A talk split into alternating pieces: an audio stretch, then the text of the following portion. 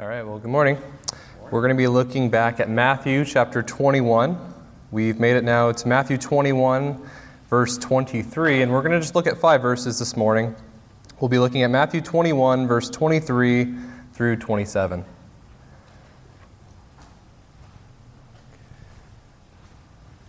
So we'll read in verse 23.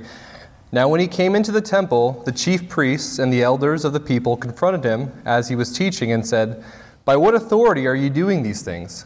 And who gave you this authority? But Jesus answered and said to them, I will also ask you one thing, which, if you tell me, I will likewise tell you by what authority I do these things. The baptism of John, where was it from? From heaven or from men?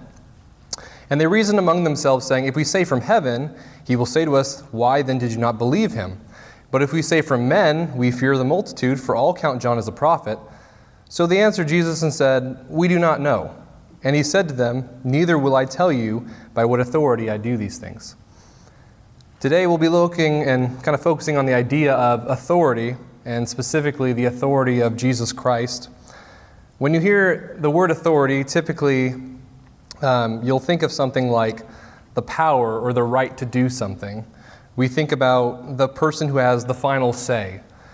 Um, all throughout life, there are various types of authorities that we encounter. When we're first born as children, uh, we have parents. Parents have the legal and parental authority over us. They determine what time we go to bed, they determine what we can and can't watch, they determine what school we'll go to, they determine what kind of clothes we're going to get, what's going to be on the table for dinner. And they have a lot of uh, authority to do those things. And then as you get uh, older, you realize that the parents aren't the only ones who have authority. When you get to school age, you find that there are teachers. Teachers have authority over you. They can assign you homework, they can send you home to do projects, they can hold you hostage each day for eight hours while you're in the school for uh, the time being from K to 12th grade.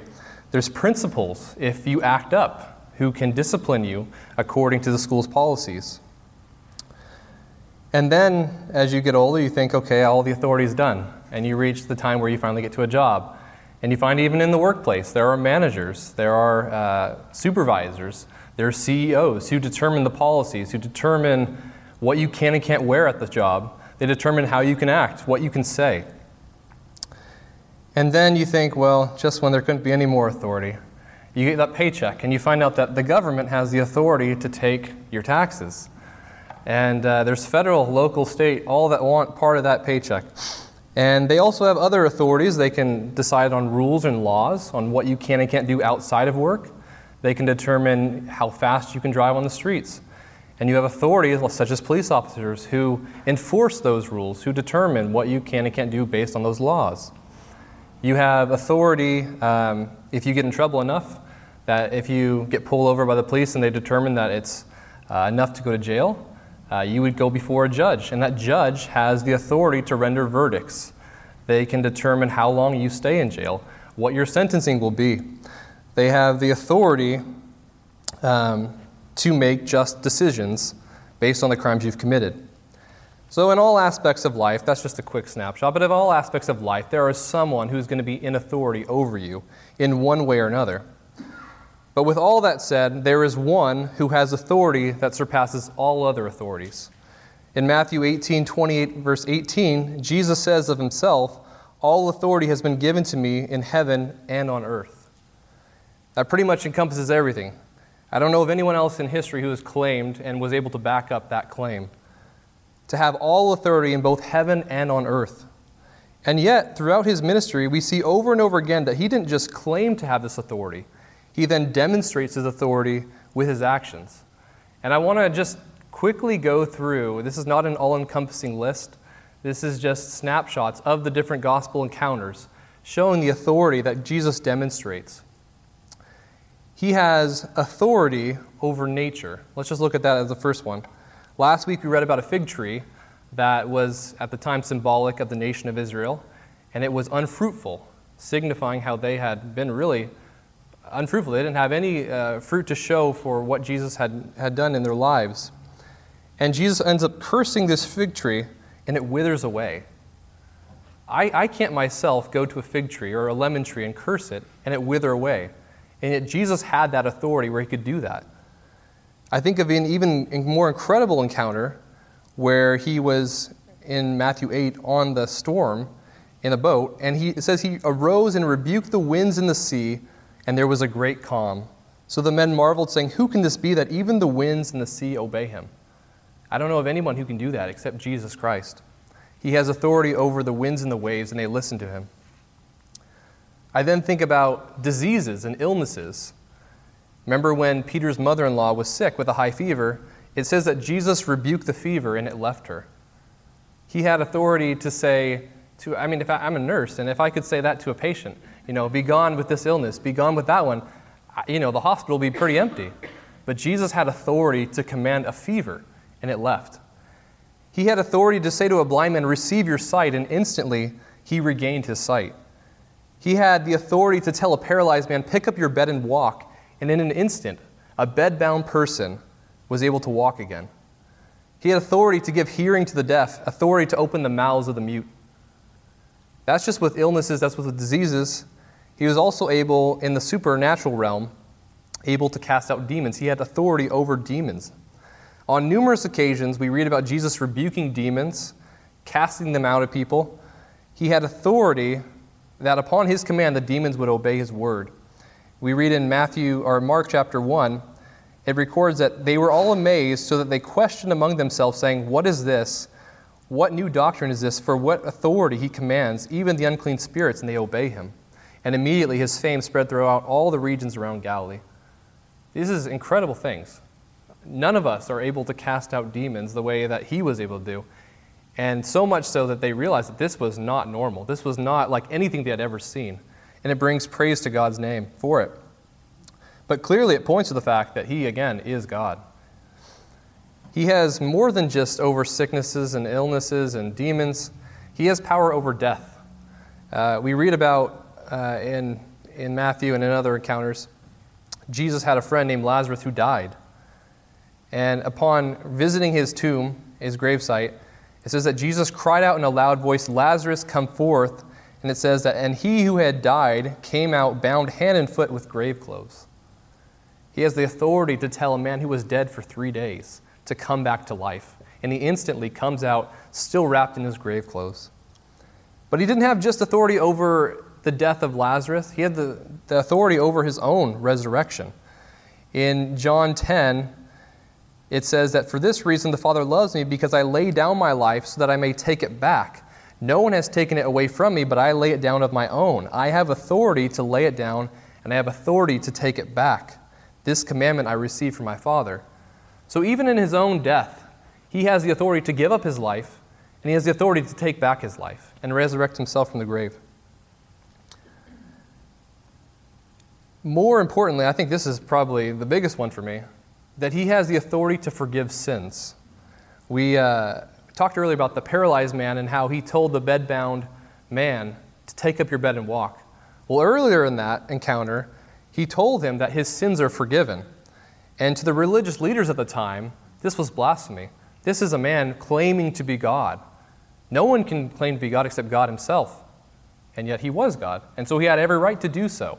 And so, to prove his point that he was God, he is God, he says, What is easier, to say to the paralytic, Your sins are forgiven, or to say, Arise, take up your bed, and walk? But that you may know, um, sorry, but that you may know the Son of Man has power on earth to forgive sins, he said to the paralytic, I say to you, arise, take up your bed, and go to your house. And immediately he arose, took up his bed, and they went out in the presence of them all, so that they were amazed and glorified God, saying, We never saw anything like this. So he not only has the power over the paralyzed man and his disease process, but he has the power to then forgive his sins. And he demonstrated it by telling him to pick up his bed and walk. That's incredible. I mean, there's only one person in the entire world who has the ability to forgive sins. And that one person has the authority and was willing to then forgive us of our sins. I mean, that's incredible. It's wonderful news that Jesus Christ has that ability, that authority to forgive sins. Also, John 5 tells us that he has the authority to execute judgment. It tells us that given to him is the authority to execute judgment also because he is the Son of Man.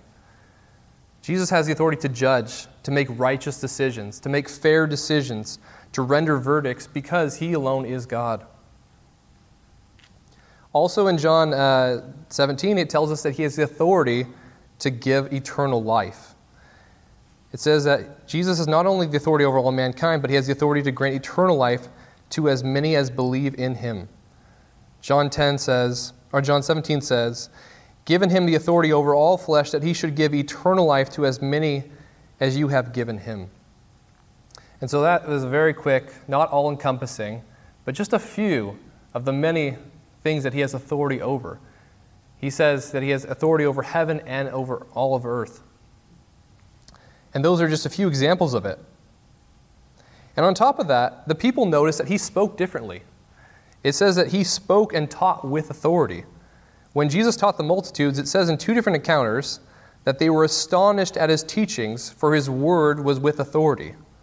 Elsewhere in Matthew, it says that when Jesus had ended these sayings, the people were astonished at his teaching, for he taught them as one having authority and not as the scribes. Aside from all of that, given the fact that he has demonstrated his authority, the fact that he has all control over all power of all creation, and he has all power in this universe, should we not trust him? Not just for salvation, but for our needs tomorrow, the next day, our concerns, our worries, our future. All of these things he is trustworthy and reliable over. He has control over them. Regardless of how uncertain tomorrow may seem, regardless of how unsure the future may be, we have a relationship, if you're a believer, with the one who has authority over all these things, who knows what's coming next. And what's even more amazing is that because he wants a relationship with each of us, we can then pray to him. We can lift up our request to this person who has authority to control these things. And the amazing thing is that in the midst of all the things that he's in control over, he has the time personally to listen not only to your request, but then answer it. He has, he has the authority to answer your request as well. To me, that's just a, an amazing thing to know that we serve such a great God who only, not only just hears our prayers, but can answer them and has authority to do something about it. Now, with all this countless displays of authority, people at the time were beginning to take notice. And one particular group that was taking notice was the religious leaders. You see, they believed that they were the authorities at the time. They believed in their minds that Jesus was a problem to their religious system. He was going around, he wasn't consulting them, he wasn't asking for their advice, he didn't seek their approval, he just simply healed. He cast out demons. He was doing these miracles without any kind of talking to them before doing it. And he did it rightfully so. He had the authority from God, so why would he need authority from them? But his display of authority to them was problematic, and they didn't like it. And so earlier in this chapter, he cleanses the temple and he overturns the money changers. And we find out earlier in this book that this wasn't the first time either. He had previously done this uh, earlier on, I think in chapter 2. And they essentially ask him during that time when he first cleanses it, Who gave you the right to do what you're doing? By whose authority are you doing these things? And now that he cleanses it again for the second time, they again ask him, By what authority are you doing these things? And who gave you this authority? I think sometimes when we read the Bible, uh, these events that are taking place, such as the temple being cleansed, you don't really, really realize the weight of what's happening. I went last year to Israel where there's a place called the Wailing Wall, where the Jews basically weep over the fact that the Temple Mount is no longer, um, is no longer run by you know, Jewish people. It's now um, basically the Dome of the Rock, where it's a uh, Muslim um, Palestinian um, takeover, basically, where they have their uh, mosque set up. And so they weep at this wailing wall every day, uh, all 365 days of the year.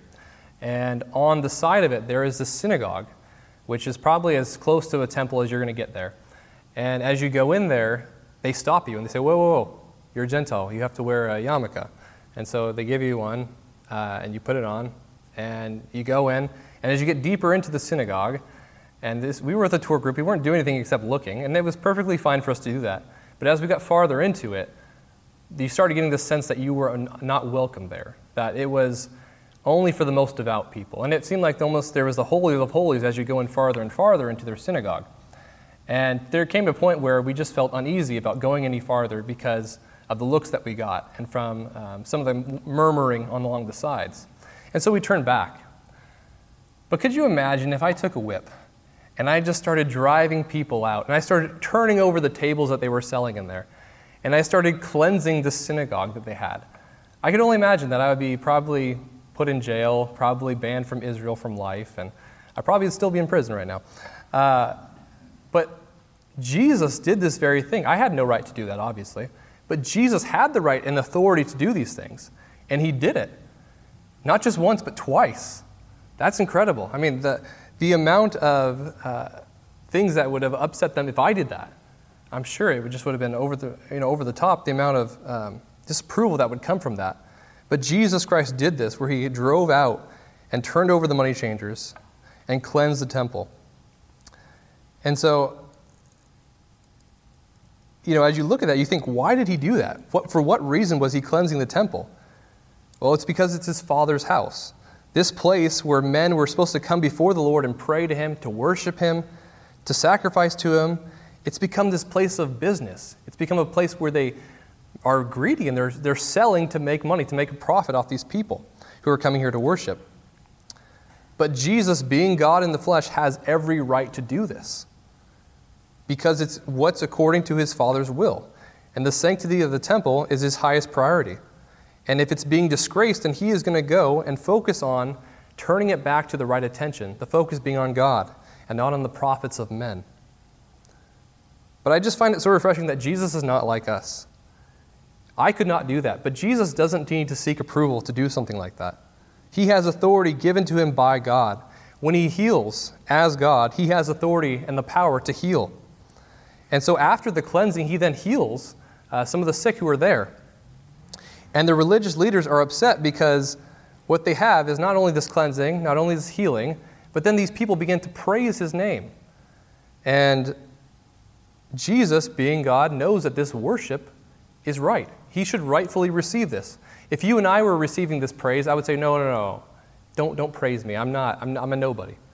But Jesus, being God, deserves this praise. And he doesn't, if you notice, he doesn't correct them, he doesn't stop them. He allows them to continue praising his name.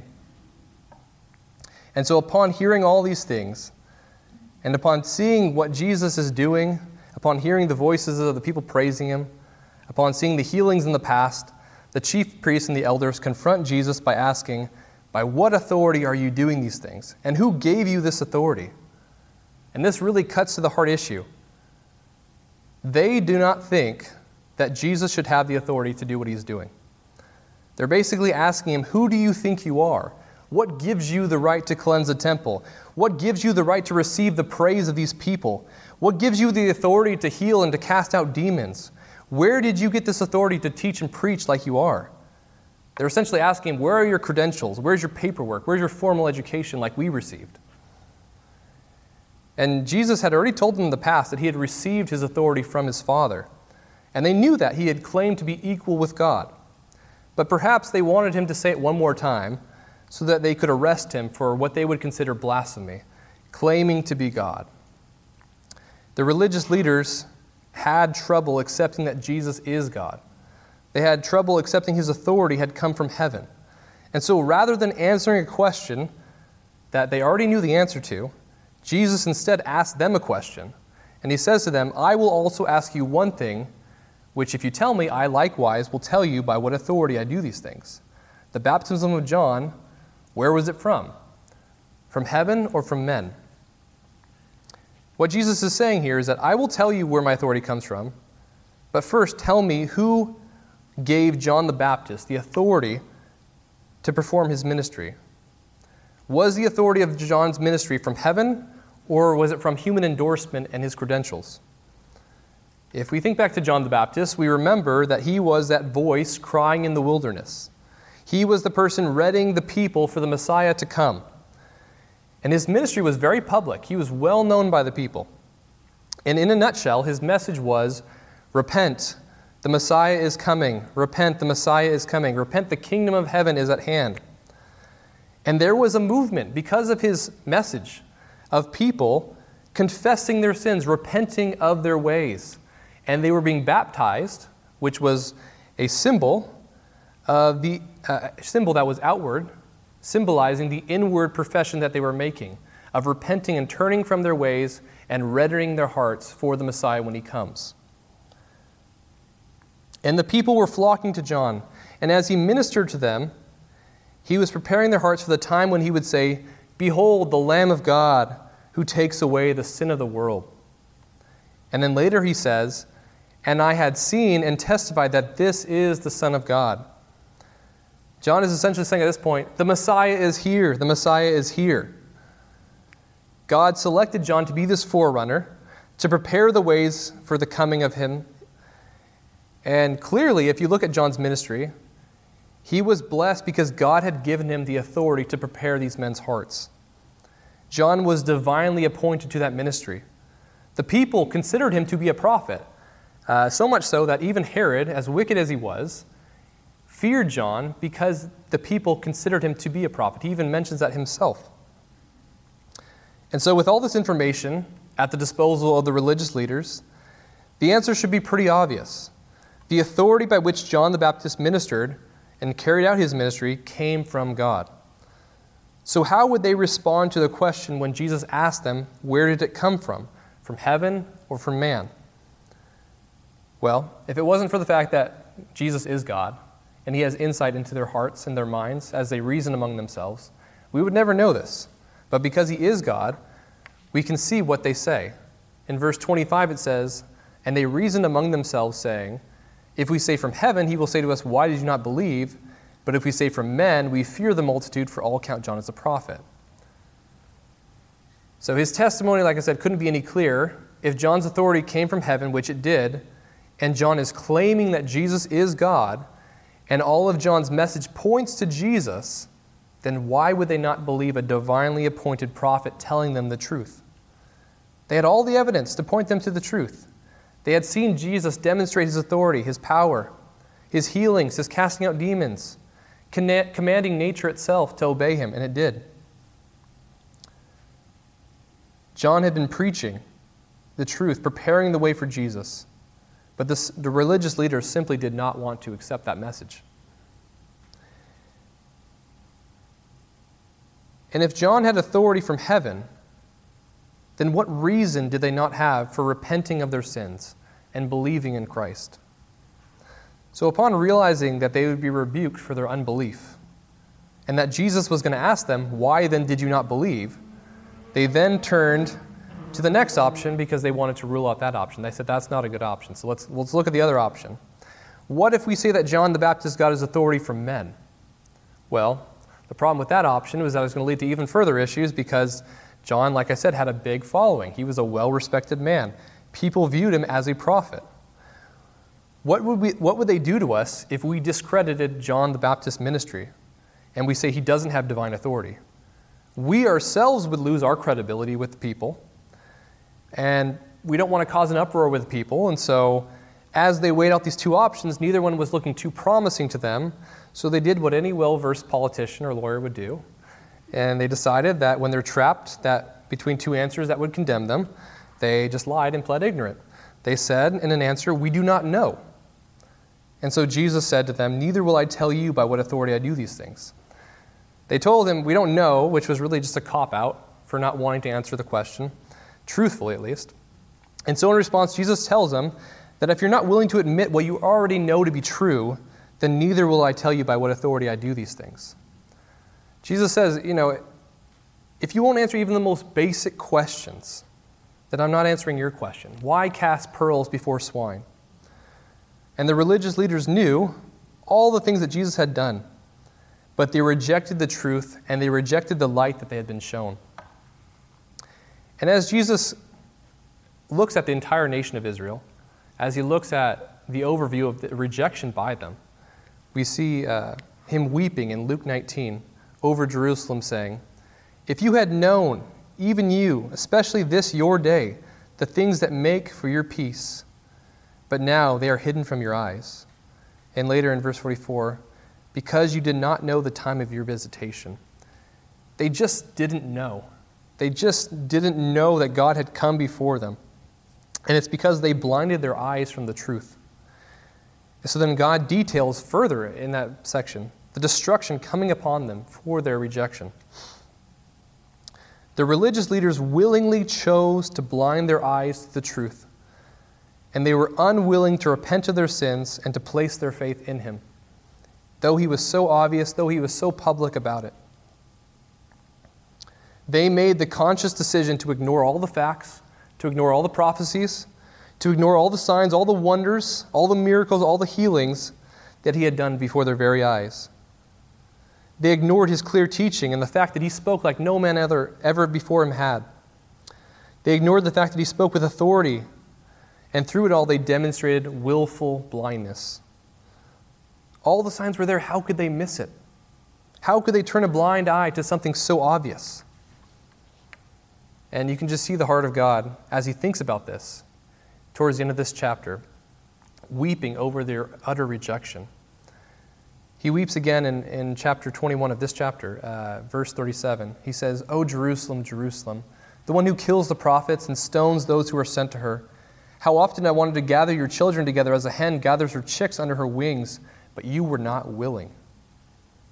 He wanted, as the God of this universe, so dearly to have a relationship with these people. He would be their God, they would be his children. And when he came to this earth and when he displayed his authority so obviously. They wanted nothing to do with him. They rejected him. They rejected his offer. And sadly, this still happens today in our day and age. The gospel is readily available to everyone. The Bible in its entirety is accessible to nearly every person in almost every known language to man. You can pull it up on your phone, your tablet, your computer. There is gospel message going out every Sunday podcast every day of the week. It's so easily accessible. It's preached all throughout the world. The evidence is all throughout creation that there is a God and that He loves you dearly. All of it points back to the truth. And yet, by and large, people will hear the message, think about it, and walk away rejecting it. And this is the case for so many people. You can think about the friends or the unsaved family members in your life. Those who you've known for years, decades, your whole lifetime, and you shared that gospel message with them. And as you share the gospel message with them, they listen, they smile, they nod, and they walk away, never making a decision. They make a decision to turn their eyes away from the truth that you just showed them. You tell them the good news about how they can have forgiveness of their sins, how they can have a relationship with God, how they can have eternal life with the God who loved them so much that he gave his own son to die on their behalf and pay for their sins in full. They've heard in the past that all they need to do is place their faith in him, to trust in him, to believe on him alone for their salvation, and through that they can be saved. And yet, time and time again, they turn their hearts away, they reject the truth, and in turn reject Christ. It's sad. It, really is sad that so many people today willfully are blind to the gospel, to the good news of Jesus Christ. They are so much like the religious leaders of the time, unwilling to accept the truth despite all the evidence being shown to them. But you know what? That does not have to be the final chapter. Because though they may have heard it in the past, it says in the Bible that God is long suffering, and his desire is that none should perish, but that all should come to repentance. In 2 Corinthians 2, it says, Behold, now is the accepted time. Behold, now is the day of salvation. It's not too late for you or for your loved one or for anyone else you've been trying to witness to over the years to come to know Christ, even this day. It says, Today is the day of salvation. If you don't know the Lord, if you've not trusted Him yet, don't close your eyes to His truth. Don't willfully blind yourself to the evidence that He is indeed the Son of God, that He came to this world to die on your behalf, to pay for your sins. All you have to do is acknowledge that you're a sinner, acknowledge that Jesus is the only way and the only one who can save you from your sins. And you simply place your faith in him. The Bible says, Believe on the Lord Jesus Christ and you shall be saved. So if you haven't made the decision today, I pray that you might make that choice today. And if you know someone who hasn't yet put their faith in Christ, maybe we continue being bold about it, sharing the faith with them, because we realize that the day is coming where the Lord will return. And we want to make sure that they are prepared and ready for that day. Let's pray. Dear Lord Jesus, we thank you for your word. We thank you for the clarity of it and how we see, Lord, that you have authority over all these things. And Lord, it's so obvious that you truly are the Son of God, that you came into this world to die for sinners like me and like everyone in this room, that you willingly gave your life for us, Lord, and that you offer this free gift of eternal life. And Lord, we think about this world and how most times, 99% of the time, it rejects you, Lord. There's only a small amount of people who truly know you, Lord. And we live in this fallen world, and Lord, we pray that we be able to reach those who don't know you yet. We pray that, Lord, we would share the good news with them, that their hearts would be receptive to hear the truth of your word. Lord, and if there's anyone in this room who doesn't know you, I pray that they would also come to know you today, this, this very day, and accept you as their Savior and experience eternal life with you. I pray all these things in your name. Amen.